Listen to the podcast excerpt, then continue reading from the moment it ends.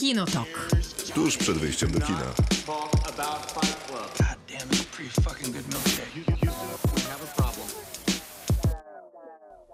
Krzysztof Majewski. Miłosława Bożek. Maciej Stasierski. O, działa. Jest, brawo. Jak powiedziałeś nieśmiałym głosem. Nie wiem skąd ta nieśmiałość, działa znakomicie.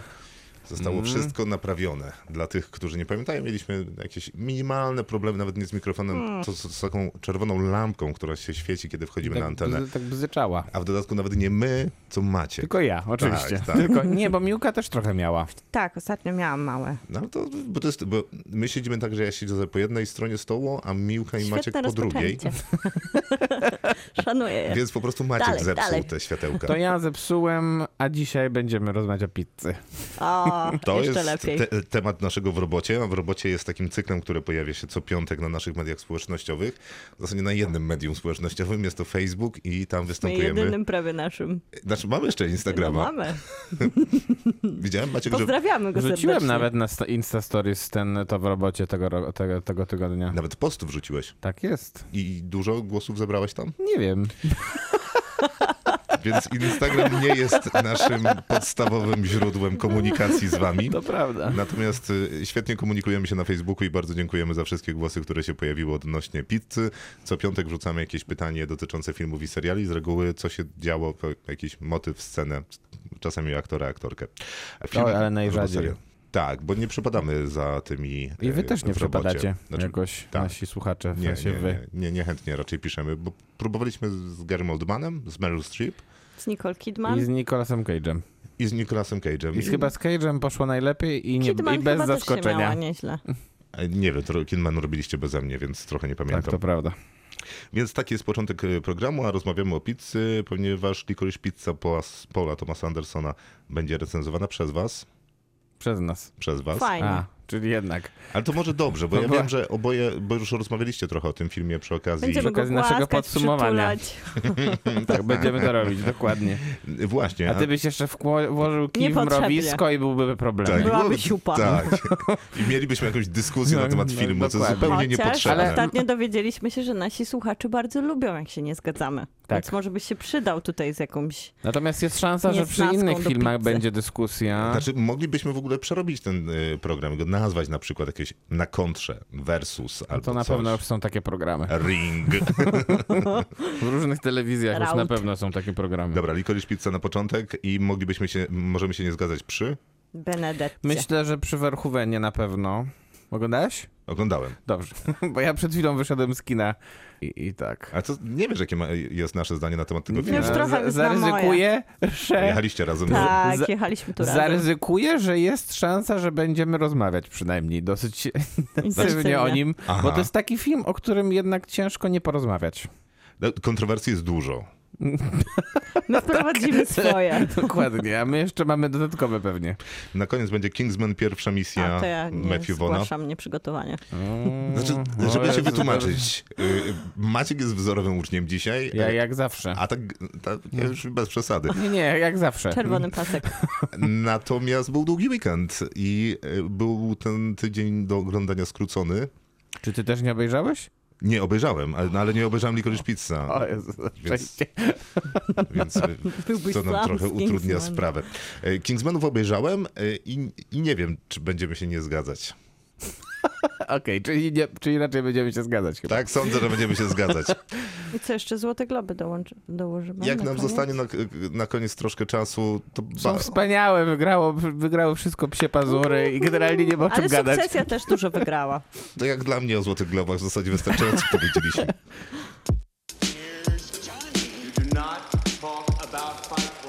Kinotok. Film. Czas na w robocie. E, Dzisiaj, czyli w piątek tak naprawdę w naszych mediach społecznościowych pytaliśmy was o wasze ulubione e, sceny pizza. Dokładnie najciekawsze, najfajniejsze, najsmaczniejsze filmowe pizze, wasze ukochane pizze lub obowiązkowe składniki na nich, bez podawania nazwy restauracji. Maciej, mm, Miłka, jakie są wasze ulubione pizze? Bez podawania nazwy restauracji? Tak, chodzi o, o to, co jest na Chciałam pizzy, a przez to czasami ma jakąś nazwę. Neapolitańska I ja chyba jestem, Maciek, mój ukochany partner, nauczył mnie, że najważniejsze jest zjeść e, przynajmniej raz w każdym miejscu margaritę, żeby dowiedzieć się, czy ta podstawa, która jest w pizzy, jest idealna. I wtedy, wtedy się ocenia tak naprawdę restaurację, więc głównie zajadam się margaritą, a ponieważ jestem wegetarianką, to jeszcze taki element, który kocham na pizzy, to są karczochy. Lubię Ja- karczochy, Na pizzy super. ale zwłaszcza z anchois lubię. Ja też lubię margaritę. szła też lubię, Nie, bo I- jesteś wegetarianką. ale jest-. Ichtio Tak, wegetarianką. dokładnie to jest to słowo. Jest taka pizza, która właśnie chyba się składa z karczochów i jeszcze anchois, tak? Tak, tak, jest. E, Ona się jakoś tam nazywa, nie pamiętam jak, ale to jest... Neapolitana. To, jest dwie, to są dwa, dwa, dwie pizze, które jak we Włoszech znosisz. zdarza mi się, to, je, to zamawiam. Albo margarita, albo tą z anchois. Nigdy wow, żadnej innej. jaka zgoda. Musimy się Tak. pokłócić dla naszych słuchaczy, niech ktoś coś tutaj dorzuci. Tylko, że ty mówiłaś, Hawajską i z Sosem gyrosem. tylko ty mówiłaś karczochy, ty mówiłaś karczochy, a to są kapary anchois. Kapary, i A, kapary, racja. I oliwki. A karczochy, Jest to bardzo słone przez to. Tak, i to jest miłe akurat Jest to na wspaniałe. pizzy. I to jest Mm. neapolitana. Y, Tak, natomiast neapolitańska pizza jako taka jest nieakceptowalna przeze mnie. Wspaniała, kocham. Nieakceptowana w zasadzie Nie przeze mnie. lubisz? Nie, nie cierpię. Uuu. Bo On taką mi się... rzymsko krupiącą lubi. Oj, bardzo. No w sensie uważam, że w jedzeniu jest bardzo ważna jest, y, ważny, bardzo ważny jest element chrupkości. A W jedzeniu pizzy konkretnie. nie w ogóle, w ogóle w jedzeniu. Zupy jak, też, A tak? jak pizza może... No tak, no bo na przykład wrzucasz do niej chrupkie grzanki. Ale to przy kremie. Widzisz, Dobrze, to przepraszam, zwracam honor. Bo ty, jesteś, jednak więcej czasu spędzasz w kuchni niż ja. Tak, bo dużo jem. Mm, Ja też dużo jem, ale nie, nie znaczy, że spędzam dużo czasu w kuchni. Krzysiek pisze, że niezapomniana pizza żółwi ninja. Po każdej akcji w czasach, kiedy leciały kreskówki na początku lat 90., dowód pizzy do domu e, w Polsce był jak prawdziwe science fiction. To prawda. Nie było. Było coś takiego, znaczy nie było, ale było coś takiego w tych filmach, jak się oglądało amerykańskich i tam był jakiś Nowy Jork, Boston, czy coś tam jeszcze ciekawego, czy Chicago z tym deep dish pizza, które wygląda absolutnie obłędnie. A w sensie taka, co jest ten, co. co Jest odwrotnie, odwrotnie robiona, jest ciasto, odwrotnie ten. 8 mhm. cm grubości, bardzo Kiedyś, sporo kiedyś. John Stewart w swoim, e, swoim znakomitym programie, który leciał na Comedy Central, Daily, The Daily Show, miał taki bardzo długi, kilkuminutowy rant na temat tego, że to nie jest normalna pizza, że jedyna słuszna pizza to jest nowojorska pizza. No nie, no to nie jest, nie jest prawda.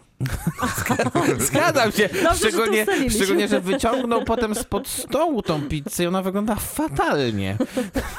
fatalnie. A ta, którą pokazywali w tych, w tych filmikach, o których opowiadali o tej... To z Chicago, tak? Ta Z Deep Chicago, Dish, tak. Z Chicago. Z Chicago. E, no to ona wyglądała dużo lepiej i ciekawiej w ogóle. Nie, no wygląda jak koszmar przecież. Nie, no Nie, nie, ale- ale wygląda smakuje smacznie. dobrze?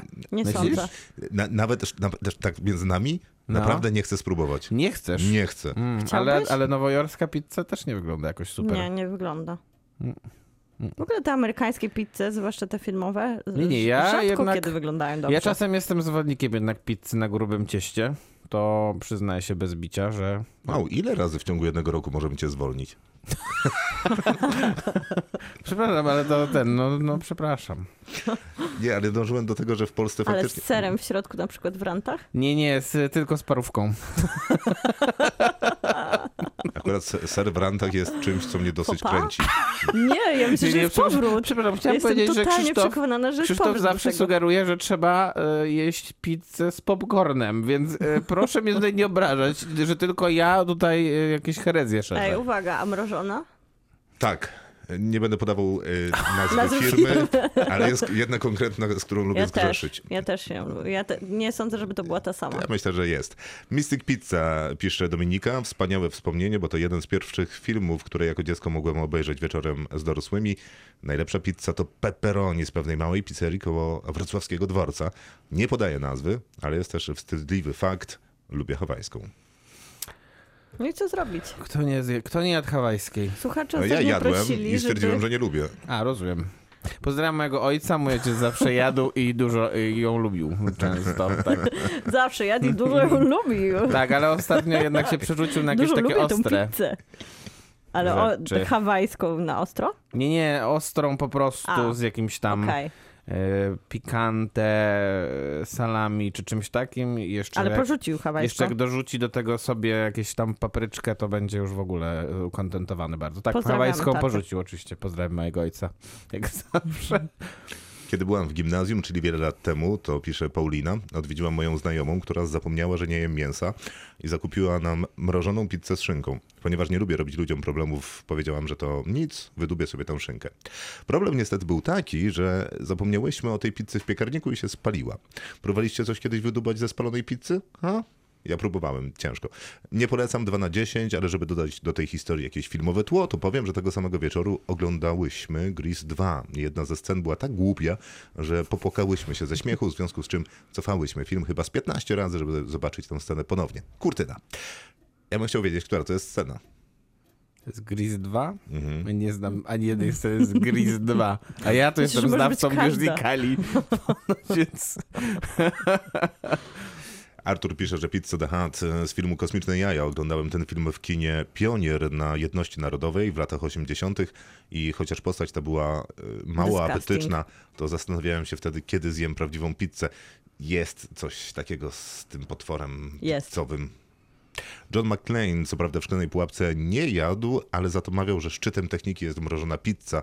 Jakby na to nie patrzeć, miał rację. No tak. Nie, ale tak. Mógłby ktoś mówić coś o komputerze kwantowym, e, rozszczepieniu atomu, ale jednak... Nie, nie, nie. Szczytem to po prostu pizza. mrożona To pizza. prawda, to prawda. Nie będę oryginalny, pisze Tomasz i powiem, że jak myślę o pizzy, to pierwsze do głowy wpadają mi wojownicze żółwie ninja. Poza tym z jakiegoś powodu kojarzy mi się pizza z przyjaciół, którą często jadł Joey, ale ta z żółwi była zrobiona tak, że nie dało się odwrócić od niej wzroku. Co do moich ulubionych składników, to wszystko, co związane z salami. Pepperoni, pikante, napoli, poza tym mozzarella, ser, sos pomidorowy pod spodem i wystarczy. E, A tak w ogóle, czy moglibyście dać jakąś instrukcję do tego, w jaki magiczny tak. sposób No, można ocenić wasz podcast na my Spotify? nie Daj- możemy. Daj tą instrukcję, bo ja też nie umiem. Pozwól, pozwól nam ocenić. No dobrze, no, y, y, więc googlowałem ten problem, a sprawa wygląda tak, że Tomasz, po pierwsze musisz posłuchać 15 sekund podcastu dowolnego odcinka. Jest szansa, że mogłeś to zrobić już, y, chyba że właśnie. zawsze słuchasz audycji w ramie, co też by było bardzo właściwe. Natomiast no to trzeba zrobić to i tyle. I wtedy możesz ocenić To jest podcast. nieprawda. Bo Znaczy- ja chcę ocenić mój ulubiony podcast, który słucham codziennie i nie mogę dalej. sensie Nasz? Kino, nie tak? nasz. Y, No więc ja, nie, no, roz- Naszego też nie mogę ocenić, ale rozumiem, że nie możecie. y, Przyjmuję tę wiedzę, ale to mówię, co pisze Spotify. rozumiem. Czyli nie da się. Czyli Spotify kłamie. W wybranych przypadkach Ale pozdrawiamy i tak. może to być faktycznie problem. Rapa jeszcze, Inside Out Pixara, bo o tym filmie zawsze warto wspomnieć. Dowód na to, że nawet pizza może nas pogrążyć, jeśli znajdziecie na niej znienawidzone warzywo. Głównej bohaterce zostaje zaserwowana pizza z brokułami, co znajdujące się w jej głowie emocje kwitują jako prowokację na miarę pizzy hawajskiej. Pamiętam scenę, śmiałem się, naprawdę jest y, urocza.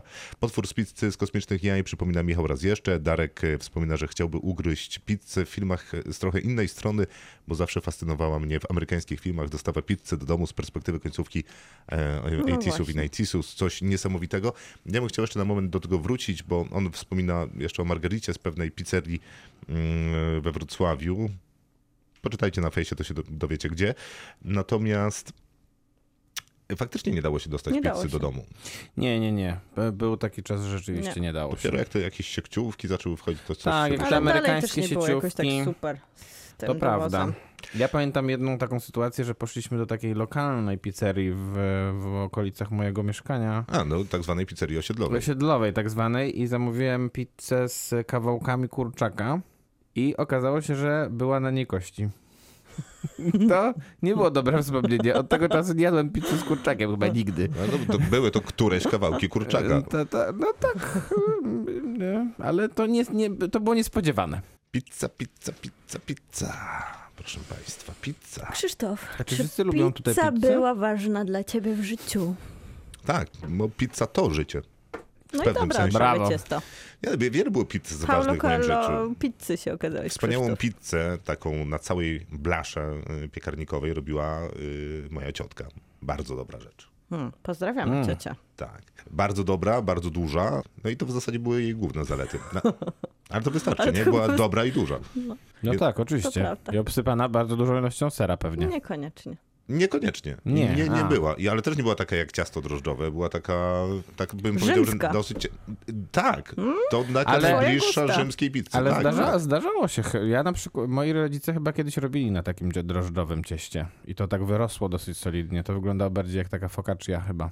To teraz jest taki pomysł Tylko na te, pizzę. wtedy to się tak nie nazywało oczywiście. Nie, no wiadomo, ale żeby zrobić, wiesz, dobrą fokację, to trzeba... W ogóle, żeby zrobić dobrą pizzę w domu, to trzeba mieć y, kawał... Dobrą mąkę na pewno, co nie jest też takie łatwe, jakby się No, wydawało. jednak dobrze było mieć te d- 400 z plusem stopni, nie? No, Więc... czyli, a to... Są, ale są takie specjalne No właśnie, a pytanie, piecyki. czy wystarczy No ten, wystarczy kupić. ten Tak. kamień? Nie, Nie, Nie, nie wystarczy. nie. Ale on jest, do, on, on, on potrafi imitować różne rzeczy. W sensie tak, jak nie masz, jak nie masz możliwości... Czasami ludzi, jak jest rzeźbiarz, Nie, który... nie o to mi chodziło. E, jak, nie- jak, bo tw- ile piekarnik normalny ma mogę. stopni? Z W jakiejś 200, pirolizie, 250. może ze 400. 250. No właśnie, a, a jak się włoży ten kamień rozgrzany, to jest jednak wtedy więcej, tak? Takie, Troszeczkę taka jest stopni. idea tego kamienia. Ale on jednak jest słaby, tak? Nie, ja się pytam serio, przepraszam. Wielka, wydaje się- błagam. Płacz. Zostańmy jeszcze z tym Nie, kamieniem. nie, proszę, już nie. O, To no dobrze. ten program Wade Nie, nie, nazywa- wytłumacz mi. No, Słuchajcie, Ten program nazywa się Kinotok. Jest o filmach i serialach. no dobrze. Akurat dzisiaj mamy jedzeniowy temat, a jest późno. Wade Wilson, czyli ja Deadpool, mało spałem dzisiaj. słodką i słoną preferuje, czyli z ananasem i z oliwkami. Dosyć dziwne Straszne połączenie. połączenie. Straszne. Wydaje się. I, I nie brzmi to, jakby coś jeszcze było na tej pizzy. Mm. No i ser jest pewnie. No I nie, wiadomo, pomidorowy. tak, ale mówię, że to jest już koniec dodatków. Mamy scenę w Deadpoolu, kiedy... Wiem, że ją mamy, ponieważ Masz ją też mam na to na liście. pierwszym miejscu. No popatrz. No ja dzisiaj nawet ją obejrzałam. Pamiętasz ją dobrze? Tak, bo dzisiaj ją nawet No, obejrzałem. no to możemy się podzielić, dajesz. No i co, ja powiedziałam słodką i słoną, to ty powiedz o co chodzi. Nie, ja, ja, mam, ja mam myśl na temat tej sceny. I ona jest Uwaga. taka, że nie wierzę, że twórcy nie inspirowali się sceną z burgerami z Pulp Fiction Quentina Tarantino. I dlatego wybrali ananas i oliwki? Nie, że dy- dynamika sceny jest bardzo podobna jednak, A, nie? no. Tak, dlatego właśnie, bo ten burger przecież był dobry chyba, nie? Bardzo dobrze. Ale No tam właśnie. jest długa rozmowa na przykład o szejkach, jest długa rozmowa w Pulp Fiction co do burgerów, jest długa rozmowa o tym, że w Europie są zupełnie inne burgery, tam jest jakby Wiadomo. fetyszyzacja tego. Ale nie, no ja mówię o tej konkretnej przemocowej scenie z burgerami A i tej tak. konkretnej przemocowej scenie z pizzą. Tylko dalej nie rozumiem, dlaczego słodką i słoną. No ale Chyba, żeby dodać absurdu Deadpoolowi, który ma się składać z takich No tak, smaczków tak. I- bezsensownych zupełnie. tak, ale jego ulubionym daniem jest jednak to chimichangas, czyli krokiety w zasadzie. To go broni, że je pizzę z ananasem i oliwkami Nie, i nie, no, że- nie, no właśnie nie, żeby to jest bardzo dziwaczny jednak wybór jedzeniowy. kubki smakowe. No Tak. dobra, załatwiliśmy Podniebienie. Deadpoola. No to ja mam... Użyjmy jeszcze jakieś słowa, które określa to samo. Paletę. Brawo. Ryan Gosling kocha, lubi, szanuje, w zwolnionym tempie je pizzę. Jest to wspaniała scena, kiedy on stoi w centrum handlowym i jest taki najazd na niego, jak on zagryza tą pizzę w tym idealnie skrojonym na siebie garniturze. Teraz zabrzmie fatalnie, ale jest lepsza scena w tym filmie. Jak nie ma koszulki i nie je. Nie, nie, jak stoi, jak, jak, jak Steve Carell siedzi w, w przebieralni na siłowni, a on stoi nad nim i jest goły. Tak. Jest to ujęcie od Ale tyłu. nie je pizzę. No nie, ale ta scena jest jednak lepsza. No jest lepsza. Ja przynajmniej. A, jeszcze półtora, go- półtorej godziny tego programu. Julia Co się Roberts będzie działo za godzinę? była faktycznie Mystic Pizza. Ja bardzo lubię ten film, zwłaszcza tą scenę, kiedy tam się pojawia taki wąsaty krytyk kulinarny i to jest trochę jak z takich francuskich komedii i on się pojawia, żeby skosztować tą właśnie słynną Mystic Pizzę, którą robi lokal, który nazywa się Mystic Pizza i on jest taki jak to krytycy kulinarny, kulinarni zblazowany, coś tam sobie mamrocze pod nosem, brudnego od pizzy wąsa. Wszyscy są przekonani, że pizza mu jednak nie smakowała, bo wziął gryza, wyszedł, drzwiami trzasnął. No ale później chwali oficjalnie tą pizzę i to jest niezły film, a drugi z Julią Roberts już nie. Jest to Jedz mu tylko kochaj. On nie Ale- jest już niezły. Nie jest, ale... nie jest. Jest on bardzo zły. Pizzeria da Pic de, de Amic to jest pizza, która, pizzeria, która chyba bardzo przez ten film zyskała, jeżeli chodzi o taką tru, tury- turystyczną lokację i pojawiają się tam no każdego roku, nie wiem jak pandemia zmieniła jej sytuację, ale ogromne ilości turystów, którzy podobno jedzą tą najlepszą neapolitańską pizzę, bo to w Neapolu właśnie jest scena, w której Ju- Julia Roberts dosłownie wyznaje miłość kawałkowi pizzy. Jest to tak zły film, Bardzo. teraz sobie przypomniałem. Jest, ale ten, y, ta scena pojawiała się w każdym zestawieniu, do którego patrzyłem, więc obejrzałem sobie tę scenę. No. I muszę powiedzieć, że Julia Roberts wygląda znakomicie jedząc tę pizzę, ale ona kompletnie wygląda jak rzymska tonga, a nie jak neapolitańska, co jest dziwne. Jak rzymska, jak twoja. A może to jest tak, że widzisz wszędzie swoją ukochaną pizzę, nakładającą się na każdy slice innej pizzy. Jak Masz tak teraz na ciebie patrzę, pizza. to jesteś jak taka kręcąca się pizza. Dokładnie.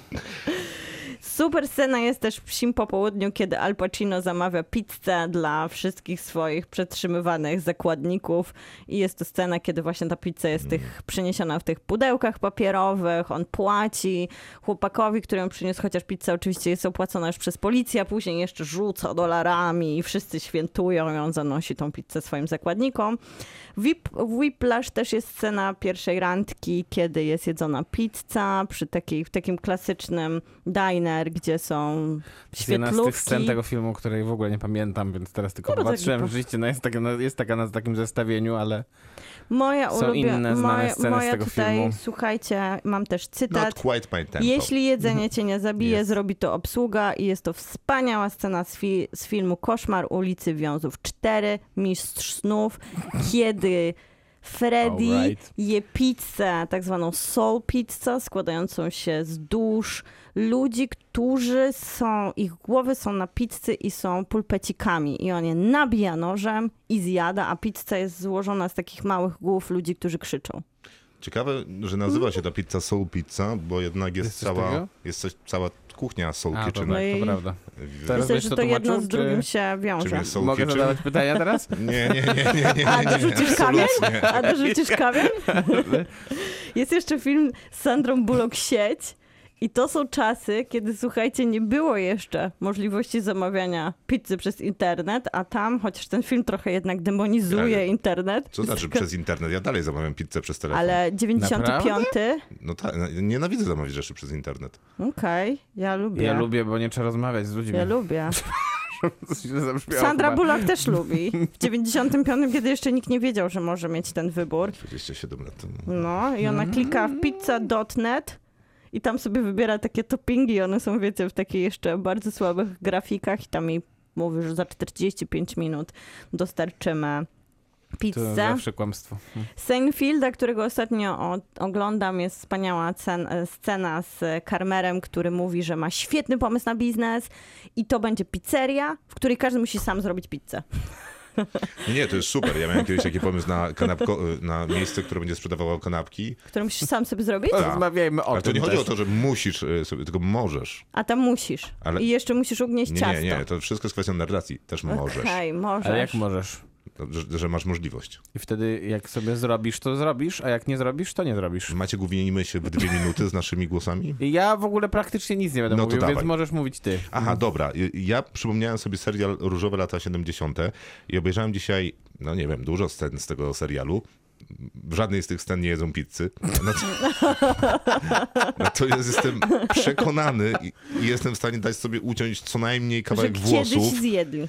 Że oni nic innego nie robili na tych kanapach, Nie, bo tam tylko jest jedli. mama na górze. Nic innego nie robili na tych kanapach, tylko jedli pizzę, Czyli robi spaghetti pewnie. no i jednak palili marihuanę, Dokładnie. bo to taki serial o latach Więc 70. z założenia powinni jeść pizzę.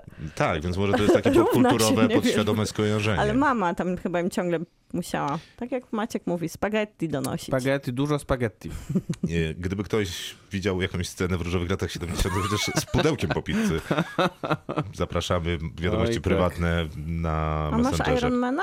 Mam Ironmana, bo bardzo lubię tę scenę, kiedy przychodzi Obi- Obidaja. e, Tak tuż przed zdradą. No nie, no właśnie, on przyno- przynosi to prawie jak takie dary, Mhm. uznania. No i zjada mu tę pizzę. To jest taka ładna scena, że Tony Stark schodzi do e, piwnicy i mówi, że daj jeszcze kawałek. Mówi, nie, nie, się tam pokłócili i obrazili. Ja Nie, zawsze- on bierze pizzę ze że- sobą, dzisiaj oglądam, no, on bierze No. pizzę ze sobą, pod, nie, podchodzi do niego zdrajca, bierze mu, mówi weź sobie jeszcze jeden A kawałek. w tę stronę to prawda, to, To prawda, jest tą tak stronę. Jest, Ja tak, zawsze tak szanowałem, że on się jednak nazywa Obidaja. Ta postać, naprawdę. No, to to do prawda. Stanali się zgłosić, to chyba on wymyślił. solidne nazwisko, Nie, na pewno imię. nie, nie, na pewno nie, bo jakiś fan Nie, Marvela. naprawdę świetne imię. Naprawdę, wspaniałe. A grał go Jeff Bridges. Wspaniale też. Znaczy może bez przesady, ale dobrze. I miał prawie całą pizzę. Skończyłem. Dużo wspaniale, ale w Iron Manie y, pierwszym zresztą je- jest y, wcześniej dobra y, scena Burgery. z burgerami. E, Give me one American burger. Bardzo E, zdrowo wygląda ten Iron Man przy swojej diecie. Prawda? No ale w drugiej części pije cały czas zielony smoothie, bo go tam coś zatruwa, więc w sumie coś za coś. E, To to, mam też taki fatalny film. To jest jeden z najgorszych filmów, jakie w życiu zobaczyłem. Och, to Nie dobrze. mogę się doczekać. To wiem, że ty widziałaś. W sensie, że dużo takich filmów obejrzałaś. Nazywa się Starzyści z Vincem Vaughnem i Owenem Wilsonem. Of course. To jest fatalny film. Oni są sprzedawcami zegarków bodajże i jakby rynek na sprzedaż zegarków się kończy. Takimi Szef... duszami są. Duszbagami. Czy, czy, czym? Duszbagami. Nie, czemu? Nie są? To nie ten film? Nie, nie, oni są, oni są po prostu świetni w swojej robocie. E, Znakomicie sprzedają te zegarki, ale kończy się rynek Muszę sprzedaży zegarków tam, nie wiem, sektor, klasy średniej. No i szef ich zwalnia i oni szukają następnej roboty. I są tacy nieporadni w stosunku do tego nowoczesnego świata. I Sprzedają kamienie do piekarników. Nie, i rekrutują się na program stażowy do Google'a. Gdzie jedzą To pizzę? lepszy, le, Otóż le, pizzę lepsza zabawa pewnie. jedzą w najgorszej scenie tego filmu, czyli w kulminacji, tak, w tak zwanym finale. Więc tam No jest śpiewana piosenka. Ojej! I oni wbiegają z pizzą, ponieważ zrobili biznes przy, przy pomocy Google'a, No. wspierają lokalną pizzerię. O Boże. Oh my god. To nie brzmi dobrze. Przypomniałam sobie. Niewiarygodne. Fatalnie. Niewiarygodne, jaki to jest zły film, jak zła jest ta scena. I nawet nie, chyba, nie, nie, no nie dobra, jedzą tę pizzę, ale nie wygląda w żaden sposób Nie, atrakcyjnie. oni ją chyba nie jedzą, oni tylko roznoszą. Jedzą, jedzą, bo tam chyba pizza, kawałek pizzy ląduje na, na głowie tego ich Boże. przeciwnika, tej, Tak. Tych młodych Którego sprytnych. gra jakiś pewnie wybitny aktor. Nie, nie, nie, to jest jakiś tam młodzieżowy, znaczy ja nie wiem, bo może się zaraz okaże, że to jest wie, Jay Gyllenhaal, tylko że młody, Aha. ale jakiś młody człowiek jednak. E, dobra, to to Baby Driver, o którym Miłko No właśnie nie, powiedziałam, powiedziała w końcu. ci. E, To ja nie wiem, ja tylko sobie przypomniałem, że miałem takie wrażenie, że jako, że on szybko jeździł, to on też... Super wo- szybko przywoził tę Tak, pizzę. tak, i są on do, tak- dorabiał w ten sposób, kiedy nie obrabiał Tak, banków. i jest taka scena, że on przywozi pizzę i tam otwiera mu chłopak na imprezie oczywiście młodzieżowej i mówi tak szybko, on mówi yes. To jest ta scena z pizzą. Aha, to myślałem, że go było więcej w tym filmie, szczerze mówiąc. On ciągle też dziadkowi swojemu tłumaczy, że te pieniądze, które ciągle A, przynosi z do domu, to z pizzy. No, I dziadek tak, tak, tak, tak, troszkę tak. się jednak z niego śmieje, że no coś trochę za dużo tych pieniędzy na dostarczaniu pizzy zarabia. No i tyle. Inne, y, które miałem, to Miłka już opowiedziała. Maciej, coś dorzucasz? No to chyba jest tak, ale nie wiem, czy nasi słuchacze to pisali, więc już zapomniałem, y, że z Powrotu do przyszłości 2 Nikt nie mówił. jest ta scena, gdzie z tej małej pizzy po włożeniu do mikrofalówki powstaje ta wielka. E, więc to jest chyba jedna, zresztą chyba jeden z lepszych sequeli y, w ogóle filmowych. Ostatnio, nie, nie, to- nie pamiętam, czy to była scena z pizzą, muszę to teraz przypomnieć, y, ale ten film, którego by, wy tak bardzo nie lubicie, a ja go polubiłem, czyli Wszyscy moi przyjaciele nie żyją. On, ten człowiek przyjeżdża chyba z Tak, pizzą tak na, jest. na Mhm, imprezę, tak nie? jest. I nikt mu nie chce zapłacić. nikt mu nie chce Bardzo zapłacić. dobry trop. I to jest częsty motyw generalnie, że jak ktoś przyjeżdża na imprezę, to nie chce, mu, Mhm. nie chce mu się zapłacić za tą pizzę, mam wrażenie. To jest dosyć regularne, na przykład w jakichś takich komediach o high schoolach, gdzie I jeżdżą ci ludzie mają do jakichś tych sororities i... Jest I- taka teoria, bardzo zresztą wiarygodna, że internet powstał po to, żeby można było zapłacić za pizzę przed dowiezieniem. O, no ale właśnie, bo na tych imprezach młodzieżowych to nie jest jedna pizza. To jest na przykład 40 Tak, i tak, wtedy tak, ten, ten tak, dowożący. Mhm. ma problem, jak nie otrzyma za nie zapłaty, A czy nie? ty, jak zamawiasz pizzę przez telefon, zadam ci to osobiste pytanie, to, ym, te, to też ją opłacasz, jak do, dopiero dojedzie? To jest jakieś takie bardzo niewiarygodne. Czy... Nie, bo jestem w szoku, że się- generalnie, podoba że się to generalnie pytanie, które dzwoni, e, dzwoni, żeby zamawiać pizzę, bo to mi się wiąże z kolei z moim takim wspomnieniem bardziej niż z konkretnym filmem. Mianowicie, jak, byliśmy, jak byłem jeszcze w gimnazjum, to z, z taką grupą znajomych robiliśmy sobie często różnego rodzaju po, oglądanie filmów i na przykład oglądaliśmy mm, na jednym posiedzeniu trzy e, wersje reżyserskie, trzy części reżyserskich wersji Władcy Pierścieni. Uuu, Więc to trochę długi był se- Dużo pizzy. I, ym, zawsze, 12 godzin. I zawsze mieliśmy, tak dokładnie, i zawsze mieliśmy takiego kolegę, który był, był Który nie że tak powiem, ym, dedykowany do dzwonienia do pizzerii, bo on to robił w sposób bardzo specyficzny, mianowicie dzwonił i mówił, że chce jakąś pizzę i zawsze było takie, musiało, musiało paść coś takiego, co, co, taki, taki, takie słowo sakramentalne, z tym, że I tutaj była wymiana wszystkich składników, które były na tej pizzy na jakieś inne. I wtedy dopiero oni ją dowozili. Ja byłem tym człowiekiem.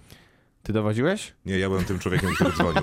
Aha, rozumiem, no widzisz, no właśnie. Ale zmieniałeś wszystkie składniki? Nie, nie zmieniałem, tylko że jak my się spotykaliśmy na oglądaniu, to było sporo osób, wszyscy krzyczeli i to było duże wyzwanie, żeby z jednej strony słyszeć coś u tego człowieka, który też cię nie słyszy, a u którego zamawiasz pizzę i jakoś ignorować tych A wrzeszczących za tym gości. idzie kolejna myśl, że kiedyś na pizzy było bardzo, bardzo, bardzo dużo rzeczy. Oj, a teraz prawda, tego nie ma prawda. już. Być może kiedyś po prostu wszystko było bardzo, bardzo, bardzo dobre. E, Myślę, Rafał, że powiesz dużo.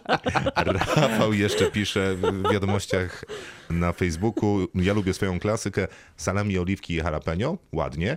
Natomiast Może ananas to rzuci będzie jak Deadpool. Nie, nie, nie, nie. Natomiast żona Rafała lubi zupełnie inaczej, bo lubi klasykę. drugą specjalność, czyli boczek, pesto, cebula i ogórek korniszon. Wow. Co? Korniszon mnie też zaskoczył. Korniszon jest zaskakujący. A co, my- myślisz, że wkładają korniszona że do, do przynosi pieca? go ze sobą do restauracji i Jest taki, to wtedy jest taki ten, to wtedy jest chyba taki roz, rozmemłany, nie? Przecież jest zep- Nie, on musi być rzu- rzucony po Musi wypieku. być na ten, już na zrobiony, Mhm. nie? Znaczy, ja ży- żyję w przeświadczeniu, że korniszon jest dobry do wszystkiego, ale może akurat nie do pizzy. Nie wiem właśnie. W piekarniku przy 250 stopniach też można zrobić dobrą i chrupiącą, ale To już sukces... się dzieje, to już się Ale dzieje. sukces to dobra jest mąka. kamień. Dobrze, Rafał. Mówiła mąka. Musiało Mówiła być. mąka. My tu jesteśmy do północy, to masz tak godzinkę 20. You do not talk about Fight Club. Kinotok. Film. Najnowszy film PTA, czyli Paula Thomasa Andersona.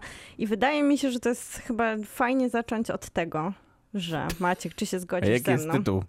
Licorice Pizza, czyli tak naprawdę lukrecja i pizza w jednym tytule, ale nie chodzi o pizzę, chodzi o płytę winylową. Tak się nazywał w latach 70. sklep z winylami i do niego odnosi się właśnie Anderson w swoim najnowszym filmie, dlatego też, że wraca sentymentalnie w podróż do miejsca, w którym się wychował, ale to nie jest jego historia biograficzna. On ją zaczerpnął z z Z jednej wielu rzeczy. Tak, właśnie. Z jednej strony z konkretnej jednej biografii, ale tak naprawdę zlepił to z wielu wspomnień, opowieści swoich przyjaciół i spisał sobie taki dziennik lat 70.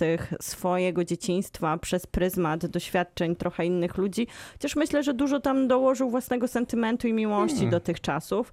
No ale myślę, że fajnie i ciekawie zacząć od tego, że Quentin Tarantino w sumie też nam dał taki dar niedawno. Dwa lata temu oglądaliśmy jego opowieść i Tak, bardzo tylko- się cieszę, że Pewnego razu w Hollywood czyta Rafał Zawierucha tuż przed początkiem naszego Więc programu. idealnie Tylko dzisiaj. że, tylko, że Quentin Tarantino oczywiście w ramach swojego takiego kinofilstwa jednak odniósł się bezpośrednio do, do środowiska, które zna. Natomiast, e, natomiast tutaj mamy oczywiście głównego bohatera, który jest młodym aktorem, ale tak naprawdę to jest, e, to jest taki e, epizod w jego życiu, do, koń- nie, do końca, nie do końca rozwinięty. On bardziej jest e, takim uosobieniem siedem, kapitalizmu lat 70., czyli, czyli jest takim przedsiębiorcą, który chwyta się każdej możliwej. e, Dziecięcym opcji, przedsiębiorcą. dziecięcym bo ma 15 lat, każdej możliwej opcji zarobienia pieniędzy. Co więcej, jest to jest wspaniała scena, która podsumowuje jakby te, to jego podejście do tej, do tej przedsiębiorczości, kiedy e, główna, jakby on, y, bohaterka, która jest koł, koł główną bohaterką, czyli drugą główną bohaterką filmu, mówi mu, że cały świat nie kręci się wokół niego, a on jej odpowiada, że cały świat się kręci wokół niego, bo cały świat się kręci wokół tego biznesu, który on robi akurat w konkretnym momencie. Rzeczywiście to podkreśla, jakie było podejście do, jak, jak- do tworzenia właśnie nowych biznesów, do inwestowania, Do, do tego, jak bardzo kapitalizm był em, niekontrolowany za czasów Nixona, jak bardzo na, bu- na istnienie gospodarki i jej budowę wpływało, wpływały bardzo przypadkowe rzeczy, które się działy na zewnątrz. A z drugiej mamy... strony takiego amerykańskiego self-build mana, który gdzieś uderza w ten fundament powstania Ameryki, że każdy może się stworzyć i może zostać kimkolwiek by zamarzył. I to była taka era, w której faktycznie nawet dziecko, tak. to było dziecko, mogło budować kapitał na własnych pomysłach. No jeżeli to i- dziecko i jest tworzyło- wpuszczane w taki prosty sposób do, do knajpy, do której są wpuszczani tak naprawdę tylko Dorośli. dorośli, ma swoje, swój stolik tam e, przypisany właściwie, no to pokazuje, że że ten kapitalizm i y, to self-made man, tak jak powiedziałaś, było rzeczywiście, można powiedzieć, że do absurdu doprowadzone niemalże. A ja, ja chciałam o tym Quentinie Tarantino zacząć, dlatego że kiedy oglądałam tamtą opowieść, to tam był taki segment, w której bohater trafia na farmę, to jest potencjalna farma Mansona, gdzie jest jakby taki epizod, który trochę różni się od całego filmu i wtedy sobie myślałam, że to by mógł być epizod Paula Thomasa Andersona. Trochę jest nim taki duch wcześniejszych filmów. Nie do końca znowu język, e, który używa właśnie taki trochę pulpowy i komiksowy Quentin Tarantino. I nagle wraca właśnie PTA ze swoją wersją lat 70. i to jest jego najdelikatniejszy, najbardziej słoneczny, najbardziej czuły film i właśnie kiedy u Tarantino ta, ta, to, to miejsce, które mi się to kojarzyło tak z dorobkiem Paula Thomasa Andersona, było jednak takie mroczniejsze, bo on nam pokazał sporo brudu, ta Ameryka w jego wydaniu miała taki, taki mocny i mroczny kontekst. No tutaj nagle wkracza do takiego właśnie świata trochę wspomnień i dlatego chyba ten film jest taki autentyczny, bo czy to są jego wspomnienia, czy to są wspomnienia jego przyjaciół i czy to są wspomnienia tak naprawdę Ameryki o latach 70., no, No to są tak. współczułe wspomnienia. Bo to Paul Thomas Anderson generalnie pokazywał Amerykę już bardzo nieładnie.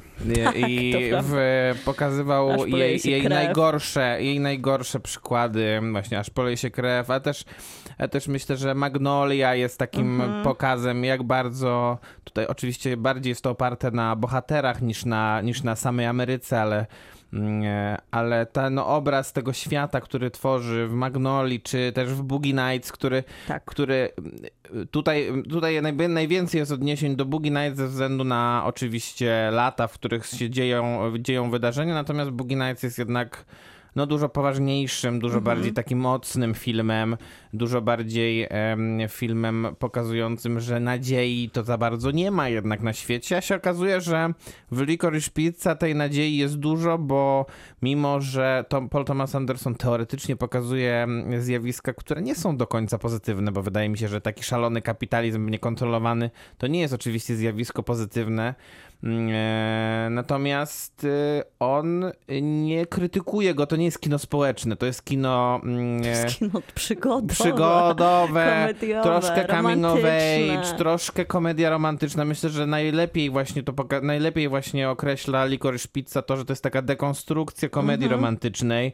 E, Może też dlatego, że po pierwsze to, są, to jest nastoletnia miłość, a z drugiej strony opowiadana językiem trochę dorosłych, bo z jednej perspektywy ten młody chłopiec, który buduje swoje biznesy od łóżek e, pełnych, wodnych łóżek, czyli taki Tak. amerykański symbol pewnego dobrobytu i nowego świata, przez e, później Flipery. maszyny, tak, do gier, ale wcześniej właśnie inwestując w siebie jako młodego aktora, ale też e, po prostu pracując w biznesie ze swoją mamą reklamowym, w którym on dokładnie robił to, co robili dorośli.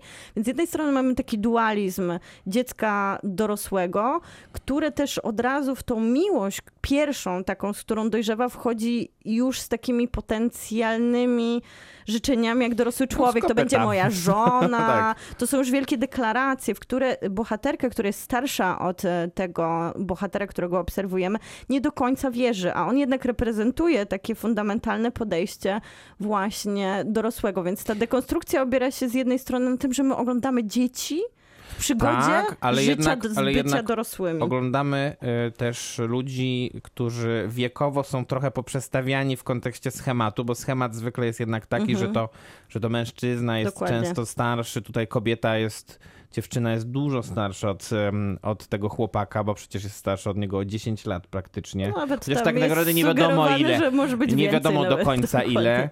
Mm, e, I, I to też jest fajnie pokazane, bo dla- dlaczego to jest dekonstrukcja komedii romantycznej? Bo tutaj mamy sytuację że e, oni bardzo są niespójni ze sobą i to jest, e, i to jest taki typowy przykład takiego, takiego, takiego związku, który najpierw jest, potem nie ma, nie wiadomo do końca, co się z nim wydarzy. To jest bardziej odpychanie niż przyciąganie momentami. Tak, Tak, dokładnie. E, A przyciąganie jest bardziej z jego strony niż z niej, zdecydowanie, bo on jest, bo on rzeczywiście jest taki bardziej aktywny w tej, w tej relacji. A wokół tego wszystkiego toczą się wydarzenia lat 70., różne wydarzenia I lat jeszcze 70., różne sekwencje- postaci. I jeszcze sekwencje przygody, bo to jest też taki film składający się z dziwnie, nie trochę jak PTA, z takich skeczy, które następują To po są sobie. takie epizody, właśnie e, można byłoby to określić mianem takich krótkich wstawek serialowych troszkę, e, gdzie tutaj mamy na przykład doświadczonego aktora, który bierze tą Alanę na na kolację tutaj gra go zresztą wspaniale Sean Penn, e, nie mówiąc chyba ani jednego słowa normalnie, tylko wszy we wszystkich Cytując możliwych rozmowach, filmy. cytując własne filmy.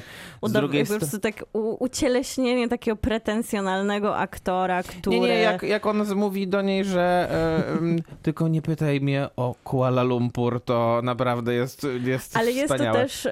To jest też cały Paul Thomas Anderson, który jest królem castingów, który robi, co ciekawe, w swoim filmie cam cameo ze znanych aktorów, a Mhm. zatrudnia Zupełnie nie totalnych przypadkowe postaci. bo z jednej strony może nie przypadkowe, No nie bo przypadkowe, jednak ale- ale, Filipa Hoffmana Debiutantów, e, debiutantów, tak. i który nigdy nie grał na ekranie i faktycznie jest dzieckiem aktorskim i też niesie ze sobą taką wielką spuściznę swojego już No, czuć ten vibe tego tak. zmarłego niestety ojca, wybitnego przecież aktora, e, który I zdecydowanie za wcześnie chłopak na odszedł. ekranie. Po czym mamy też piosenkarkę, jedną z sióstr Haim i widzimy tu też dwie jej siostry i również jej rodziców. I rodziców, co jest tak. cudownym zabiegiem, którym PTA No jedna z najlepszych scen to jest scena na kolacji szabasowej, gdzie, gdzie Alana przyprowadza swojego Przedstawia swojego chłopaka, chłopaka. potencjalnego, potem się okazuje, że jednak nie, będzie, nie uda się z tego zdworzyć I jest to niesamowite, jak prowadzi tych aktorów Paul Tak. Thomas Anderson. Aktorów, którzy no faktycznie siostry Haim grały przy teledyskach, ale nie sądzę, żeby to można było zaliczać do doświadczeń aktorskich.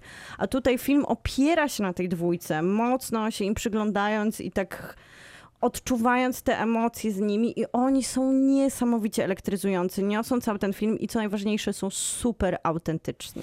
Tak, to prawda. Myślę, że w szczególności Alana Haim gra tutaj rolę naprawdę niesamowitą i myślę, że gdyby świat był sprawiedliwy, to może by nawet była nominowana do Oscara. Nie sądzę, żeby tak się stało, bo Oscary pewnie nie zauważą za bardzo Licorice Pizza.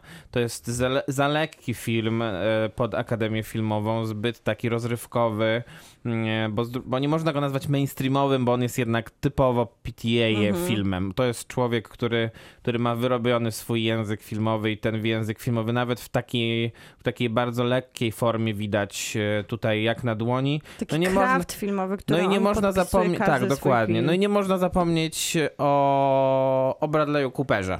Po prostu nie można o nim zapomnieć. Ja już o nim wspominałem podczas podsumowania naszego, kiedy umieszczałem ten film na swoim pierwszym miejscu e, filmów 2021 roku. No bo Bradley Cooper em, nigdy nie zrobił takiej roboty, w, jak tutaj podczas swojego trzyminutowego występu. Po Jest- prostu nigdy nie zrobił tak komediowej, niesamowitej roboty. Jest to fantastyczna robota, też komediowa, bo jest to film, wydaje mi się, który operuje taką sporą dozą niewymuszonego uśmiechu, a nawet głośnego śmiechu, bo miałam przyjemność w sylwestrową poranek oglądać go przy pełnej sali i naprawdę bardzo dużo ludzi się śmiało. Jest to film, który też oferuje nam niewymuszone łzy, takie szczere, naprawdę z serca łzy, kiedy oglądamy tych młodych ludzi, trochę czując się jakby ktoś nas spuścił do swoich Mhm. wspomnień o pierwszej miłości. No jest to naprawdę kompletne doświadczenie filmowe. 11 na ko- 10. Jest tak, dokładnie. 10 na 10, a jak można, to więcej. Jest jeszcze ważna dygresja, Tak. mm, ponieważ Rafał wysłał zdjęcie pizzy z Nie, korniszonem. nieprawda. Naprawdę? A zobaczymy to na naszym Facebooku? Czy wszystkich naszych słuchaczy możemy odesłać O na naszego ja. Facebooka? Zróbmy tak, że jutro umieścimy, jeżeli Rafał wyrazi zgodę, co zaraz y, skonsultujemy z nim, umieścimy zdjęcie tej pizzy z korniszonem razem z jutrzejszym odcinkiem podcastu. Zgoda. Kinotok. Film. No to teraz będą kontrowersje Emocje. i emo... No i to rozmawialiśmy już o pizzy, więc No to dobrze, To było bardzo emocje od- emocjonalne. Emocje są Doświadczenie. odhaczone. też tak y, uważam. Ale teraz będzie Benedetta Paula Verhoevena, którego mam wrażenie, że te wszyscy znają świadomie bądź nieświadomie, bo najpewniej dużo osób widziało Nagi Instynkt, y, to przypominamy, że to jest właśnie ten reżyser. Robocopa pewnie też no właśnie, dużo a, ludzi. a ci, którzy nie widzieli. Nagi, Nagiego Instynktu, to widzieli Robocopa, Albo słyszeli o Showgirls. albo...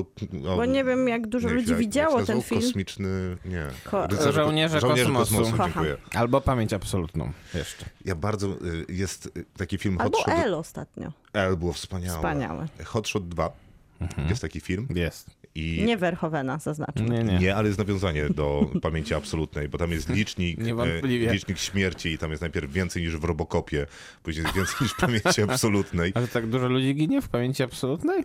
No y, właśnie widzisz, jak y, obejrzałem ten film, Mhm. w sensie Hot Shot 2, to zainteresowałem się, czym jest ta pamięć absolutna, o której nigdy nie słyszałem, a który tam tak trup ściele się gęsto, to miał obejrzałem. okropne wznowienie z e, Z Colinem Farrellem. Colinem Farelem. Co, pamięć absolutna? Był tak, był remake. Remake był. Wow, nie, nawet nie wiedziałem. Strasznie słaby. Strasznie słabe. No i jak Ale, widać, dobrze, ale że nie wiedziałem. Pamięć absolutna to Wspaniała. arcydzieło. Wspaniała.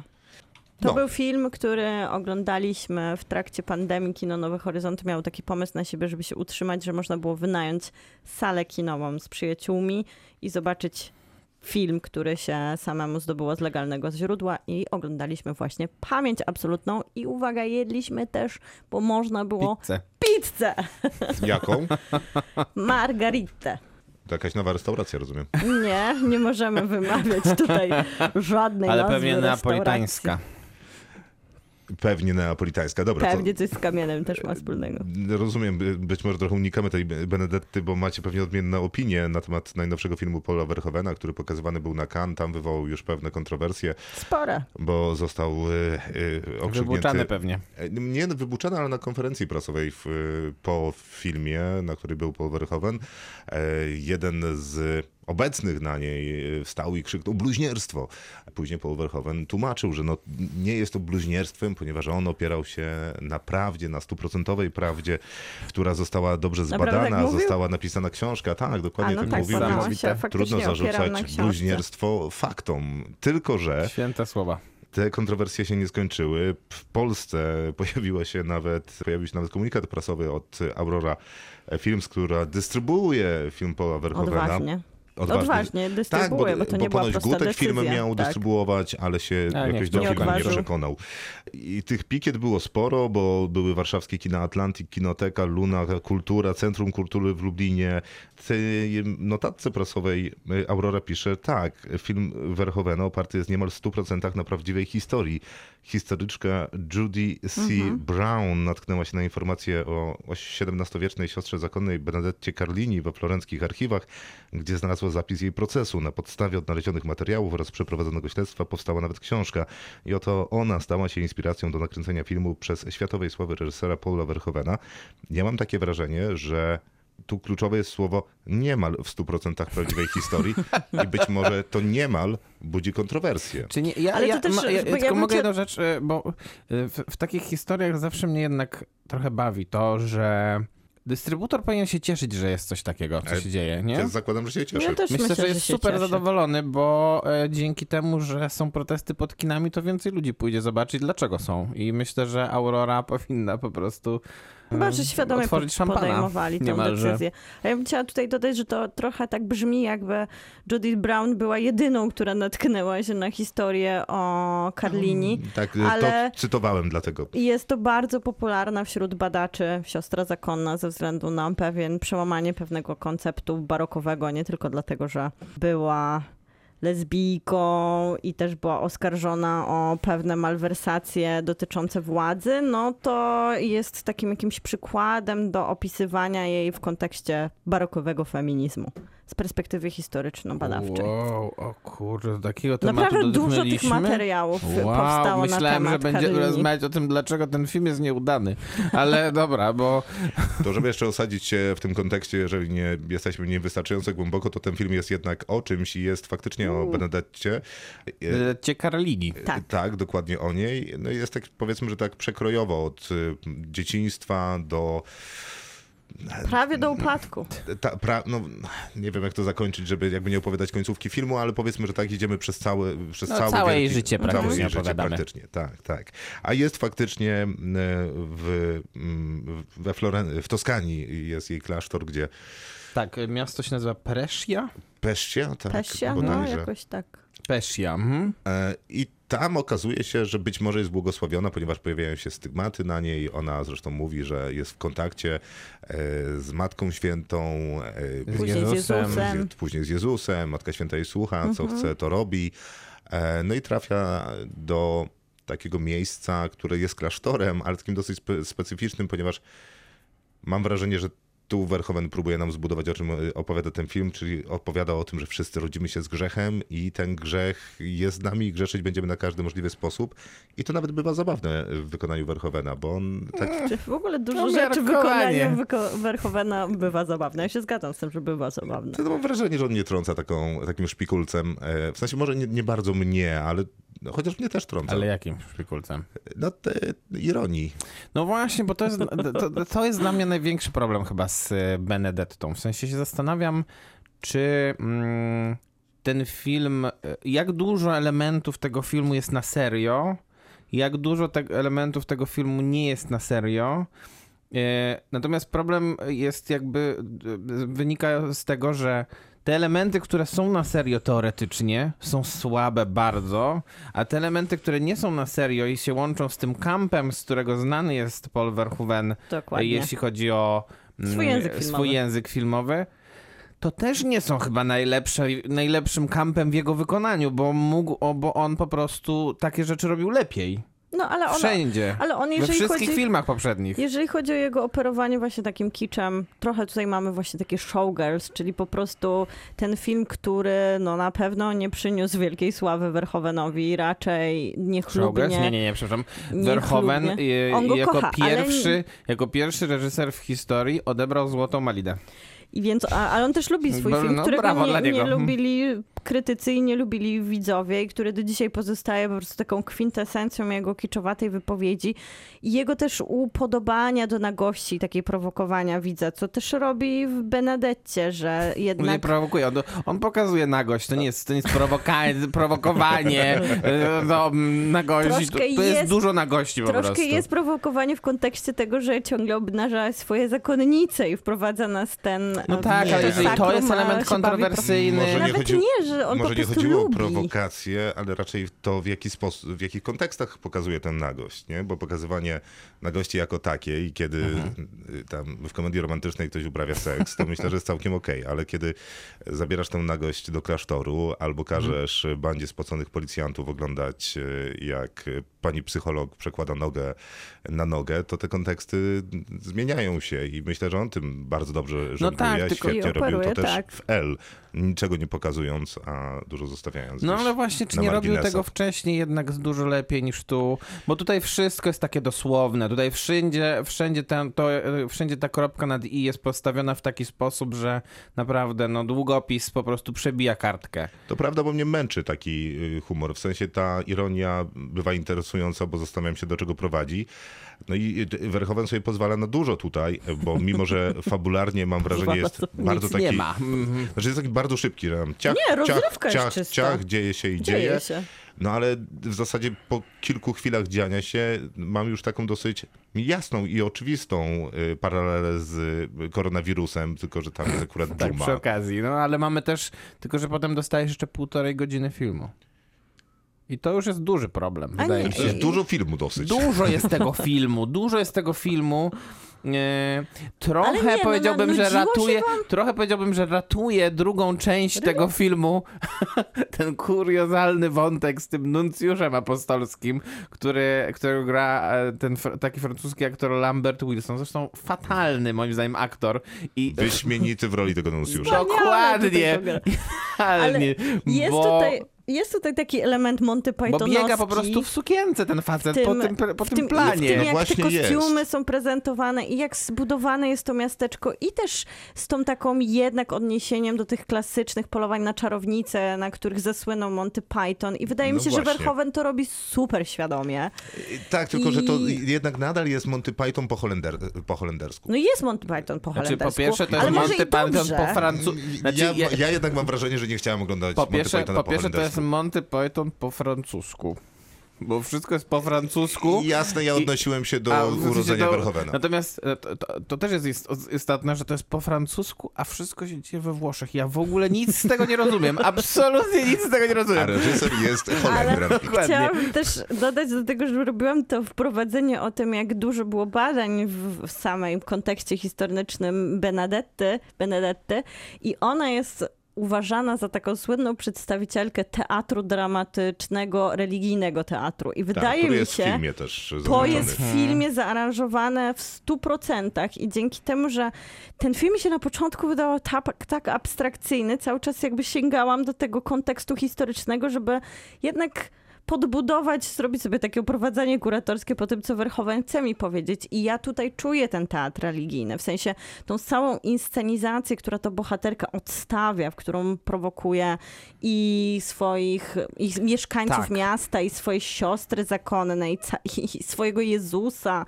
To wszystko jest teatrem religijnym i wydaje mi się, że udało mu się tutaj podjąć taki ciekawy dialog z tym, gdzie jest granica. No nie wiem, ja mam takie wrażenie i poprawcie mnie, jeśli się mylę, że Paul Verhoeven ma taką teorię w tym filmie, że rozmawiamy o świętych, w zasadzie o błogosławionej, więc jesteśmy blisko właściwie powiedzmy, Chociaż ona nie jest świętą. Ani mówię, że, błogosławioną została. nawet nie jest. no, że błogosławioną blisko. Prawie. E, A to jest jakiś tam, powiedzmy, pierwszy etap, nie? Więc mówi o takich ludziach, którzy w, w rozumieniu XVII-wiecznego katolicyzmu są bliski, ludźmi bliskimi ideału. Natomiast jednocześnie pokazuje, że wszyscy są grzeszni od tam pierwszej sceny, nie? Bo ta przeorysza w zasadzie jest taką bizneswoman, która mówi, a tak, fajnie, oczywiście to nie jest koński targ, ale e, wierzę panu słowu, ale jeszcze weksel będzie potrzebny na finalizację tej oferty. No ta nasza główna bohaterka, y, mimo że ma kontakt z mm, wiecznością, czy nie ma, nieważne, no ale jakby dorabia sobie jednak y, trochę mm, e, część stygmatów po to, żeby uautentycznić swoją historię, pewnie też tam w celach partykularnych. No i jakby każdą postać, którą jest w tym filmie, prezentuje się jako taką, która jest grzeszna w rozumieniu z tym, że zaprzecza własnym ideałom, swoimi czynami. No a na koniec jest Dżuma, która jest karą za grzechy. No dobrze, tylko że e, nie, nie, nie, Nie, nie, no, nie, ma miałeś wrażenia, że jednak każda postać trochę jest z innego filmu? Nie, ja się zastanawiam, czy jeżeli Albo każdy aktor tutaj trochę gra z innego filmu. Ja bardziej... ja się zastanawiam, czy jeżeli Verhoeven stawia taką tezę, Mhm. bo ja innej nie widzę, Tylko ta teza jest, be, ta, teza, ta teza jest super płytka, no i nie ma, nie ma w ogóle nic w niej ciekawego. No, Właśnie. Nie ma No nic w niej nie, ciekawego. To nie, to ja bym jednak to odczytała A- trochę inaczej. To jest dla mnie jednak takie spojrzenie na wiarę w kontekście tego, Nie, nie, Jak- nie, nie, dobra, przepraszam. Nie, jak tutaj on, bo to ja się zgadzam z Krzysztofem, że ci bohaterowie od początku, tutaj nie ma nikogo wierzącego. Wszyscy wykorzystują tą wiarę do jakichś celów. Nawet dżuma, która jest faktem historycznym, jest elementem trochę takiego targu władzy i każdy z tych elementów, który się pojawia po drodze, jest wykorzystywany przez różnych bohaterów, a zwłaszcza przez tą główną bohaterkę, bo ona tutaj jest jednak dla mnie taka dwuznaczna. Nie, nie, Ja przepraszam, ale ja mam wrażenie, że ją. obydwoje w- po prostu dorabiacie temu filmowi strasznie dużo ideologii, której on w ogóle nie ma. W sensie ten film jest super prosty. On chciał, on miał być rozrywką i według mnie rozrywką jest średnio udaną, a to, że w nim nie ma takiej, takiego, takiej, po, takiego podbudowania, czy to, nie wiem,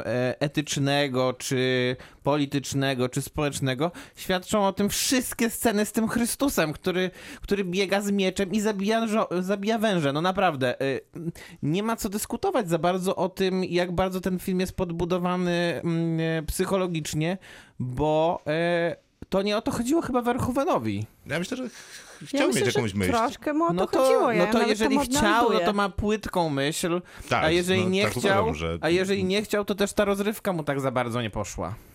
Nie, no to ja się zgadzam, że albo ma płytką myśl, albo jej nie ma, natomiast zakładam, że jednak ma tę, o której mówiłem. A na To, po- nie, to co nie broni żadnego, w żaden sposób filmu, tak nie, naprawdę. A, na, a ja go nie bronię. A na poziomie rozrywki, że będę żartował z rzeczy, które ludzie traktują na, bardzo na poważnie, tak, dogmatycznie na poważnie i będę te fanatyczne postawy dogmatyczne rozbijał, to też wydaje mi się, że mu się nie udaje. No niestety się zgadzam. To będziemy oceniać. Będziemy. To ja pięć. A ja cztery. A ja siedem.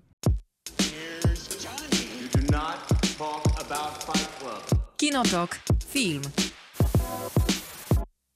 Trzecia część Kingsmanów, e, Kingsman pierwsza misja, w zasadzie prequel, trafiła do kin, Matthew Vaughn reżyseruje.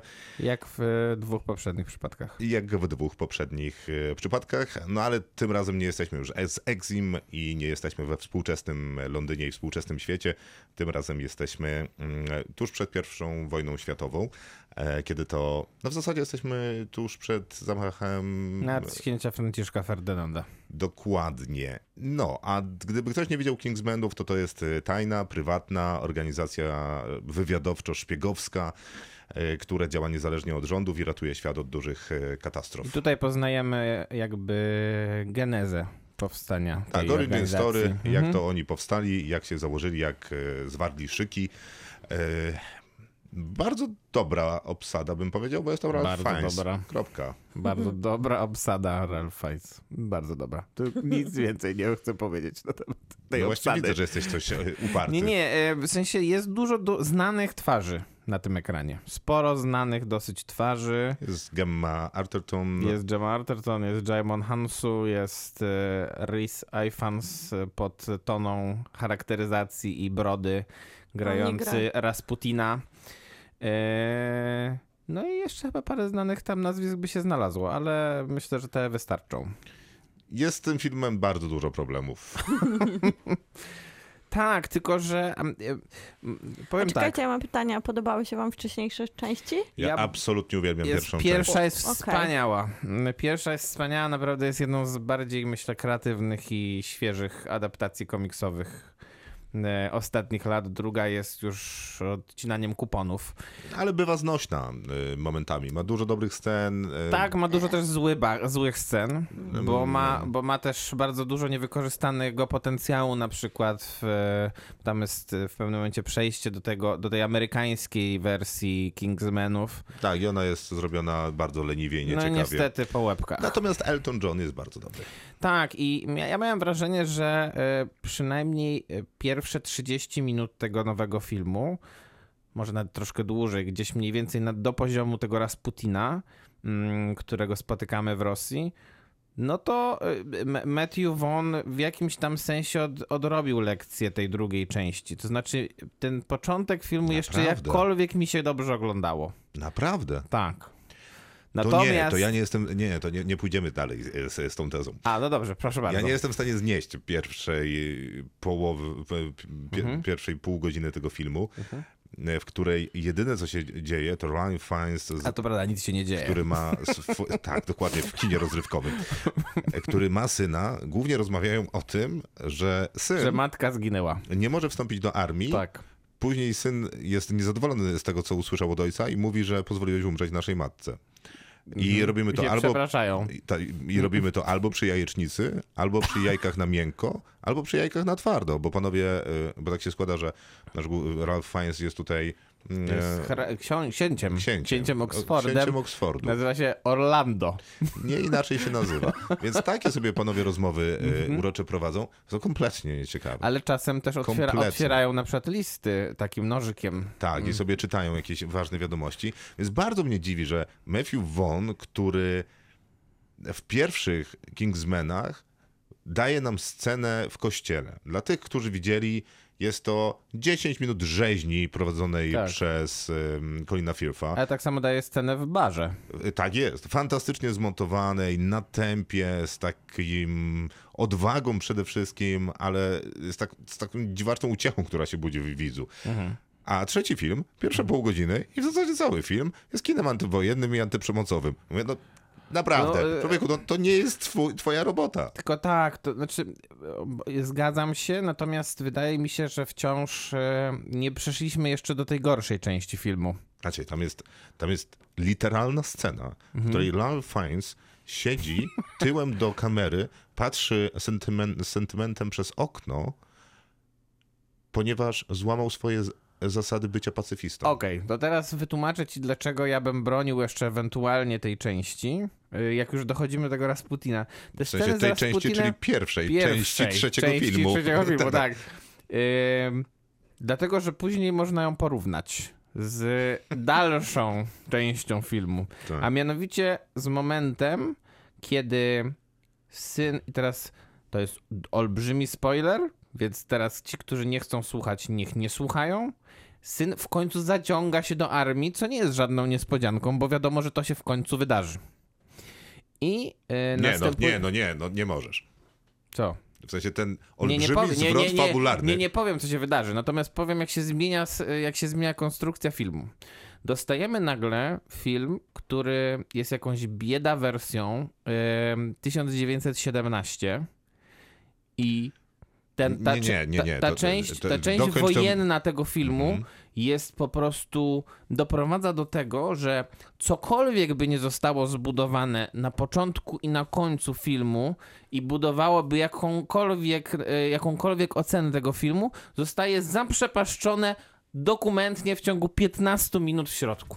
To prawda. Natomiast ty mówisz, że to jest bieda wersja 1917, co nie jest prawdą, bo to nawet nie jest bieda wersja Wonder Woman. W sumie racja. W sumie racja, no. Bo scena jest taka sama, mamy Jest oko identyczna. i tam wyskakuje Wonder Woman, a tutaj występuje, e, występuje Występuje faktycznie syn, syn. Ralpha Fiennesa. No to prawda, ten e, środek jest absolutnie najgorszą częścią e, Nie, tego nie, filmu, no ja jest się zupełnie niepotrzebną. na nim tak i myślę, że ludzie, którzy siedzieli ze mną na sali byli niezadowoleni. Jest to niewykluczone. Natomiast ten, są dwa olbrzymie pl- plusy. Y, Kingsman, y, pierwsza misja. I to jest ten wielki y, zwrot fabularny, o którym zabroniłem ci mówić. Mm, Po tym nudziarstwie początku, e, ciągle powtarzanych tych samych dialogach, fatalnym segmencie tym wojennym, okopowym, to to, co się dzieje tam, mnie po prostu obudziło, jakby ktoś mi wylał Żartujesz. kubeł zimnej wody. No wow, naprawdę. To ja dostałem po prostu obuchem w głowę, już nie, nie mogłem potraktować następnych części filmów w ogóle poważnie. No nie, no ale poczekaj, no kto, nikt tak nie robi w kinie, to jest super. Dla, no, dla mnie to jest scena z kościoła. A to nie jest wcale ryzykowne To jest jakby podejście do, wysypać mi do cały wielki fabuły, popcorn. tylko po prostu zepsuć to, co się budowało ewentualnie. No, ale tam nie wiem, wiesz, ni- nic się na szczęście nie zbudowało. No nie wiem, dla mnie to, mi to odebrało w ogóle jakąkolwiek chęć oglądania dalej filmu, zresztą, zresztą dalsze, dalsze sceny filmu potwierdziły, że nie było warto. Tak, to prawda. Gdyby nie fakt, że to, co Matthew Vaughn robi fenomenalnie, Mhm. to choreografię walk. Dobrą robi choreografię walk, tylko że są dwie walki w tym filmie. Jedna Trzy. jest, no powiedzmy trzy. Jedna jest z Rasputinem i rzeczywiście jest dosyć zabawna. Jest bardzo zabawna. Eee, I w ogóle postać Ray- Rasputina jest kompletnie I zmarnowana. Rhys Ifans powinien być w tym filmie do- zdecydowanie dłużej niż y, przez tą jedną scenę. Ja mam wrażenie, Kawałek jednej jeszcze. że cały ten taki wielki wątek y, Tych wielynów, którzy otaczają świat. y, no, tego arcywroga, Tak, tak, tak. to on chyba został dopisany w jakimś, wiesz, późnym drafcie scenariusza, bo to naprawdę wyglądało tak, jakby Rasputin miał być y, faktycznym przeciwnikiem tego No, konstytuowanego tak byłoby się dużo Kingsman. lepiej. Bo on jest fantastyczny. Dużo byłoby Tam lepiej. jest ta scena z ciastem i z tą nogą. Nie, nie, bo tutaj Przecież to dostaje... jest taka bondowska kpina, że już bardziej nie To można. prawda, szczególnie, że e, szczególnie jak się to porówna właśnie z tym, jak zbudowane jest to takie, nie wiem, to można byłoby pewnie porównać do organizacji Spectre w bondowskim właśnie tym, e, w bondowskiej e, serii, czyli Tak, te pierścienie z ośmiornicą, a Dokładnie. tu pierścienie z żółwiem No. są raczej takim dosyć prostym nawiązaniem. Zgadza się, natomiast i tam, i tam przecież jest bardzo dużo jeszcze postaci I tam jest całkiem sporo nawet e, dosyć znanych aktorów, przecież Daniel Brühl też tam między innymi gra. I co on tam ma robić? Nic tam nie robi, bo tam nic nie ma do grania, bo, bo tych postaci, które tworzą tą całe, tą całe konsorcjum zła, czy nie wiem jak to nazwać. Konsorcjum zła. Konsorcjum, nie, złe, Spółkę złe, z, ogr- z ograniczoną działalnością. tą całą z, z, e, ekipę bad guyów, że tak powiem, no to tylko ten Rasputin ma coś do roboty.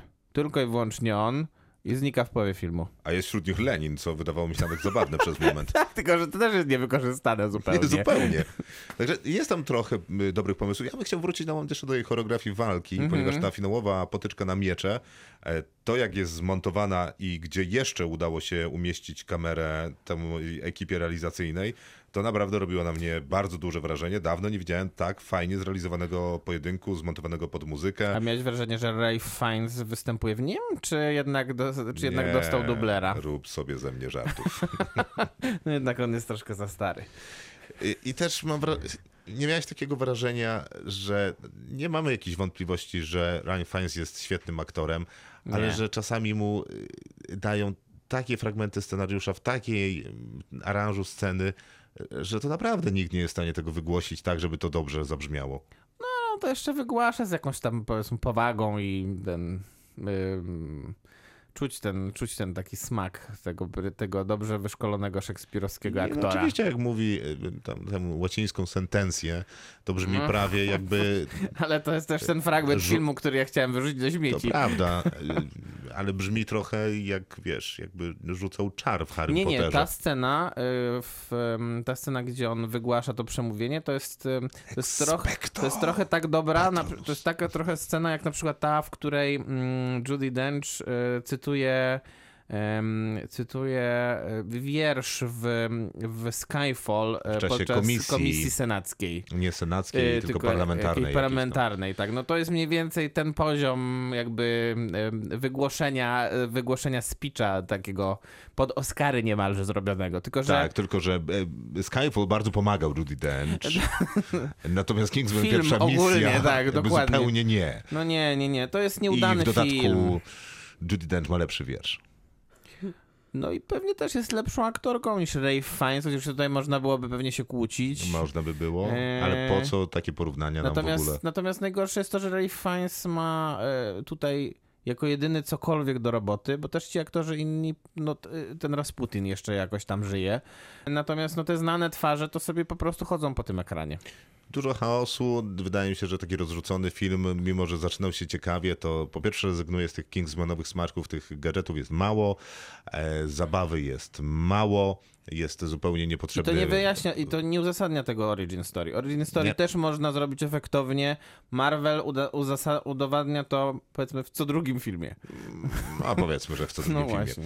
No, Okej, film jest 3 na 10, 3 ale na 10. za zwrot e, akcji i za Aha. znakomitą choreografię walki będzie ja- 4. Ja jednak trzy. Kinotok. Film. To na koniec y, króciutko jeszcze rzucamy okiem na Złote Globy, które mam wrażenie, że nie za bardzo kogokolwiek y, W tym interesują. roku obchodziły. Tak, natomiast nie wiem, czy to nie jest takie wrażenie, y, powiedzmy, takiej bańki, w której przebywam.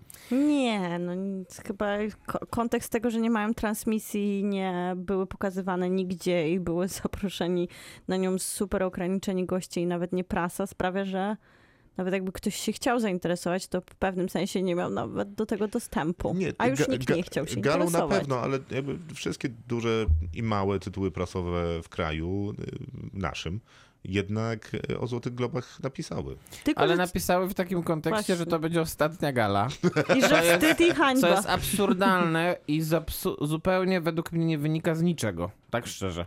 Że W będzie sensie- ostatnio? Tak. Bo e, to że, to, że, to, że polskie gazety piszą o tym, że jak nie ma transmisji Złotych Globów, to znaczy, że jest ostatnia gala, to to, to, to nie ma żadnych, nie ma żadnych przesłanek ku temu. Nie, ale Maciek chyba nie pisali w kontekście przez to, że nie ma transmisji, Nie, nie, oczywiście, że przez to. O, Z że- tego powodu, że, że Złote Globy, ale to, to, że nie będzie transmisji Złotych Globów i to, że Złote Globy są krytykowane, to było wiadomo od zeszłego roku. Już rok to wiadomo. I nagle, jeżeli, jeżeli w ciągu roku Złote Globy się nie, z, nie, wyło, nie, nie zakończyły swojej działalności zupełnie, to znaczy, że ta gala jeszcze powróci. Ale to chyba był też kontekst tych afer, które towarzyszyły tegorocznej gali, czyli z jednej strony tego zeszłorocznej tak naprawdę próby przekupstwa, można by było to odczytywać w ten sposób. Netflix zaprosił trzy- 30 członków, przyjęło zaproszenie Netflixa na ekskluzywne wakacje, czyli plan Emily w Paryżu, a przy okazji okazało się, że nie zasiada w, jaki jest ładny skrót tej H- HFPA, Tak. w żaden, żaden czarno...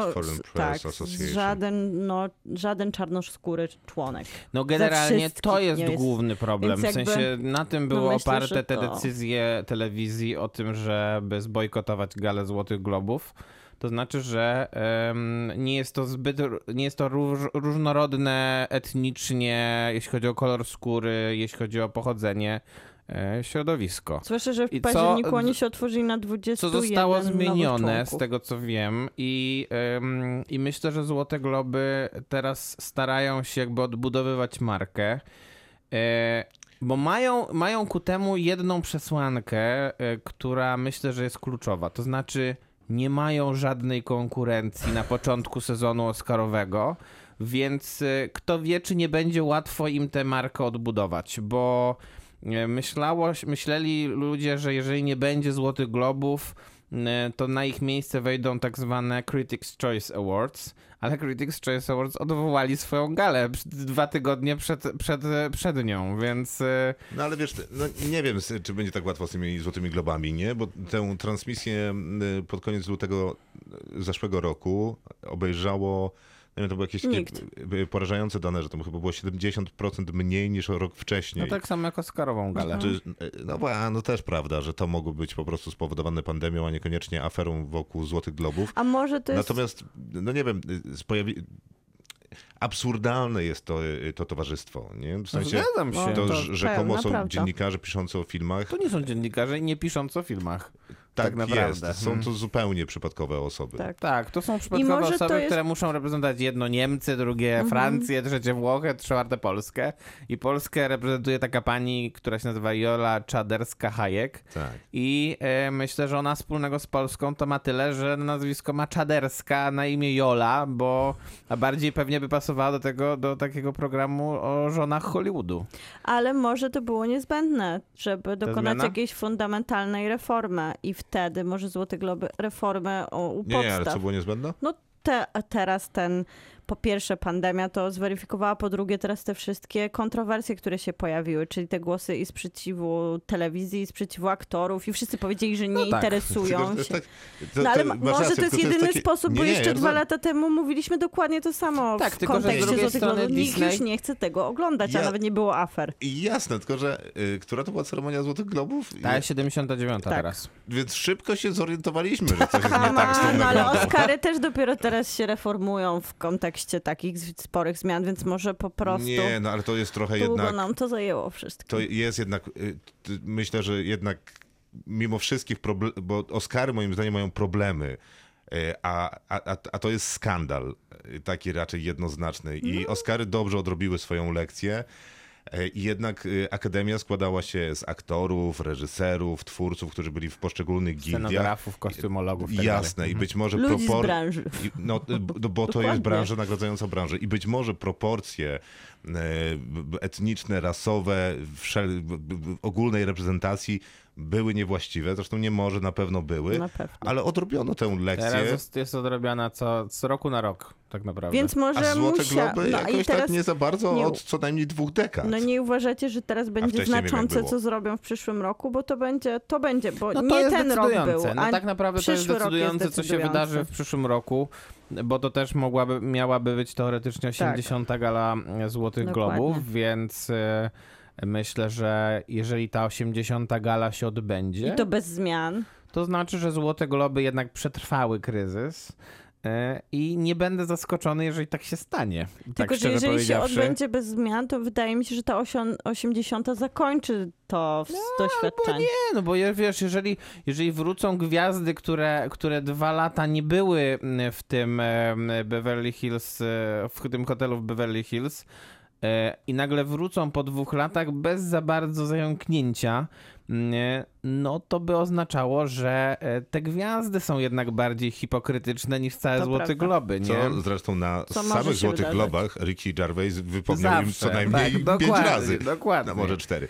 Y, Ja nie, też nie widzę żadnego powodu, dla którego Złote Globy miałyby zwijać biznes, no bo ostatecznie jest to biznes Mhm. i raczej na nim nie tracą. No tylko muszą, Na nie no, nie. tro, trochę muszą na nim zarabiać, a jak nikt ich nie Natomiast, chce oglądać, e, to mają trochę problem. Znaczy, Natomiast e, brak, robienie gali dla gali, brak sprzedaży praw do transmisji jest problemem, Jest oczywiście. problem. Natomiast o dziwo wczorajsze nagrody, yy, wczorajsze rozdanie Złotych Globów, yy, mimo że go nie było, to jest w sumie całkiem trafne rozdanie Złotych. Globów i jest to paradoksalne, bo nie było gali, a, była, a było, było być może najbardziej sprawiedliwe rozdanie nagród. Oczywiście poza tym, że nie dostały żadnych nagród, nie dostał żadnych nagród film Paula Thomasa Andersona, ale to było raczej do przewidzenia Złote nie Globy górę nie również. znoszą e, Paula Thomasa Andersona. Ale trzeba powiedzieć, że Złote Globy doprowadziły do takich deklaracji, które odbyły się tu poza anteną, że podjęliście się wyzwania zobaczenia jeszcze raz psich pazurów i A, może powinniście się publicznie tym pochwalić. Y, Tak, no to już zrobiłeś to za nas. Ja już E, się Tak. chwaliłem dzisiaj też. Ty i Maciek zrobił to publicznie, ja obejrzałem... Bronko, pozdrawiam was. Bronco Henry. Bronko Henry. Patrz, my Czeka pamiętamy na Bronco was. Henry'ego, tak, tak nas głęboko za, za, zadrapał. Natomiast ja już zacząłem, 10 minut już obejrzałem i nadal uważam, że pierwsze 10 minut tego filmu są wspaniałe. No bo Psie Pazury dostały nagrodę za najlepszy dramat, reżyserię i najlepszą rolę drugoplanową męską. I tak naprawdę z tych nagród, e, jeśli chodzi o filmy fabularne, to jedna jest bardzo zaskakująca. Jest to nagroda dla Nicole Kidman za film e, Being the Ricardos. e, Za, dla najlepszej aktorki w dramacie, bo wszyscy jednak obstawiali, że to będzie albo Kristen Stewart za film Psie o pazury. Dianie Spencer, albo Boże, Spencer po prostu. Sp- Spencer, tak, albo ewentualnie mówiło się też o tym, że Jessica Chastain w końcu dostanie swojego pewnie bardziej honorowego Złotego Globa za całokształt za film o oczy Tammy Faye, którego niestety nie widziałem, więc, więc nie będę się wypowiadał co do jakości roli. Natomiast widziałem film, e, który Nicole, za który Nicole Kidman dostała nagrodę nie, i myślę, że jako impersonation, czyli takie mm, upodobnienie się do postaci, ale też jako tworzenie kreacji, to jest bardzo dobra rola, bo mm, e, Nicole Kidman gra legendę amerykańskiej telewizji Lucille Ball. E, I jak się obejrzy troszkę jakieś takie jakieś fragmenty na YouTubie, e, w których występuje prawdziwa Lucille Ball, to naprawdę można odrzu- odnaleźć dużo podobieństw. Maciek, ucieszyłeś się chyba, bo West Side Story też sporo statuetek zdobyło. Tak, ucieszyłem się. Nie dostał niestety Steven Spielberg za reżyserię, no ale trudno. I mamy trzeci sezon sukcesji. e, Poza zmiotła, poza nagrodą dla Wszystkich. Kirana Kalkina. W sensie, czyli jak się nazywa? Roman nie dostał Roman. nagrody, Roman. Natomiast, natomiast Shiv i Kendall dostali I. Drive My i Car Kendall. zostało Shivem najlepszy film zagraniczny, czyli no na w ogóle prawdopodobnie gdyby w Polsce miał dystrybucję najlepszy film 2021 roku, według mnie całym sercem jestem za tą nagrodą. Nie widziałem tego filmu, ale mogę założyć, Jest to że jest to, wspaniały naj... film. że jest to najlepsza zasłużony. adaptacja Murakamiego. Gorzej, że... To w gorzej- ogóle to jest, nie, to jest po prostu nie do wiary, że Murakami napisał coś, Ciekawe, czy ten- czy- ten czy te Złote. Globy- Ja mam wybrane Ja- ja- książki, które lubię. Kiedy, kiedyś myślałem, że Złote Globy e, też inspirują em, e, polskich dystrybutorów do pokazywania niektórych rzeczy, więc mam trochę nadzieję, że w końcu HBO zdecyduje się na pokazanie tego serialu Hacks, który dostał Bardzo Złoty. Glob za komedię. I Jean Smart, która też jest znana chociażby z Mar Easttown, dostała nagrodę dla najlepszej aktorki w komedii. Wspaniała skądinąd, a przy okazji zaraz powinno być u nas też HBO Max, więc myślę, że szanse Więc rosną. jest szansa, tak. To wszystko e, na dzisiaj. Będziemy się żegnać słowami Rafała, który jest dzisiaj z nami przez cały program, który tłumaczy ważne kwestie, pisząc, że korniszon jest pieczony na pizzy i traci swój kwaśny, Jednak. octowy smak. Ale traci go na poczet wpięcia A się w jaki jest ciasto to sens, pizzy? żeby tracił smak, skoro właśnie głównym, e, głównym zadaniem korniszona jest to, że miał smak octowy. No i- Ale oddaję no go wiesz na przykład do sera no albo do teraz? pomidora? Teraz Maciek przeprosisz pana Rafała. Przepraszam. Pan Rafał Przepraszam. napisał, że kiedyś nam przyniesie tę pizzę. Uuu. A Maciek i kolej podziemna wygrała również. Tak, wiem. E, Krzysztof Majewski? Miłosława ale Boże. upieczę ją na tym... Na tym kamieniu. Na kamieniu Maciej Stasierski, dobranoc. Kinotok. Tuż przed wyjściem do kina.